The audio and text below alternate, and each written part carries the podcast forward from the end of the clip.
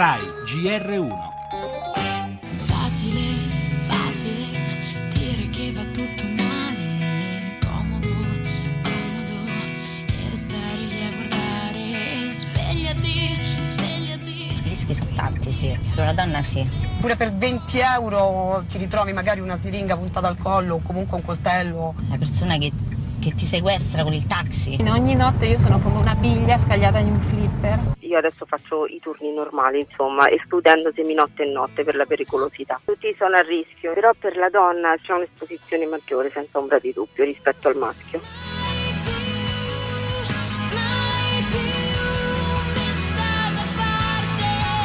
Nei luoghi di lavoro purtroppo esiste una forma di violenza che se anche non rientra nella violenza fisica comunque ha una connotazione molto più subdola. Perché le, le donne si dia per scontato che devono guadagnare di meno degli uomini?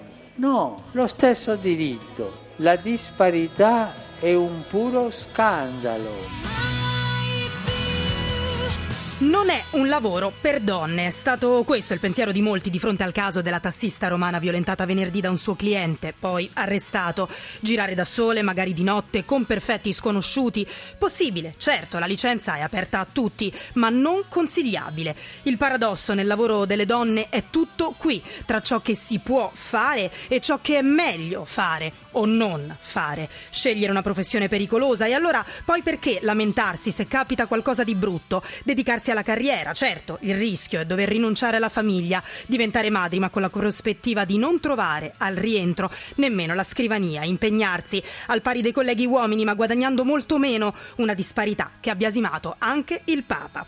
Violenze che colpiscono il corpo, abusi che puniscono sogni e ambizioni, che frustrano il ruolo delle donne in un paese in cui le discriminazioni si abbattono sulla carta, ma non nella testa delle persone. Le altre notizie nel nostro giornale immigrazione dall'Unione Europea, prime ipotesi sulle quote per la ridistribuzione dei migranti tra i paesi dell'Unione, pensioni atteso entro venerdì il decreto del governo per i rimborsi.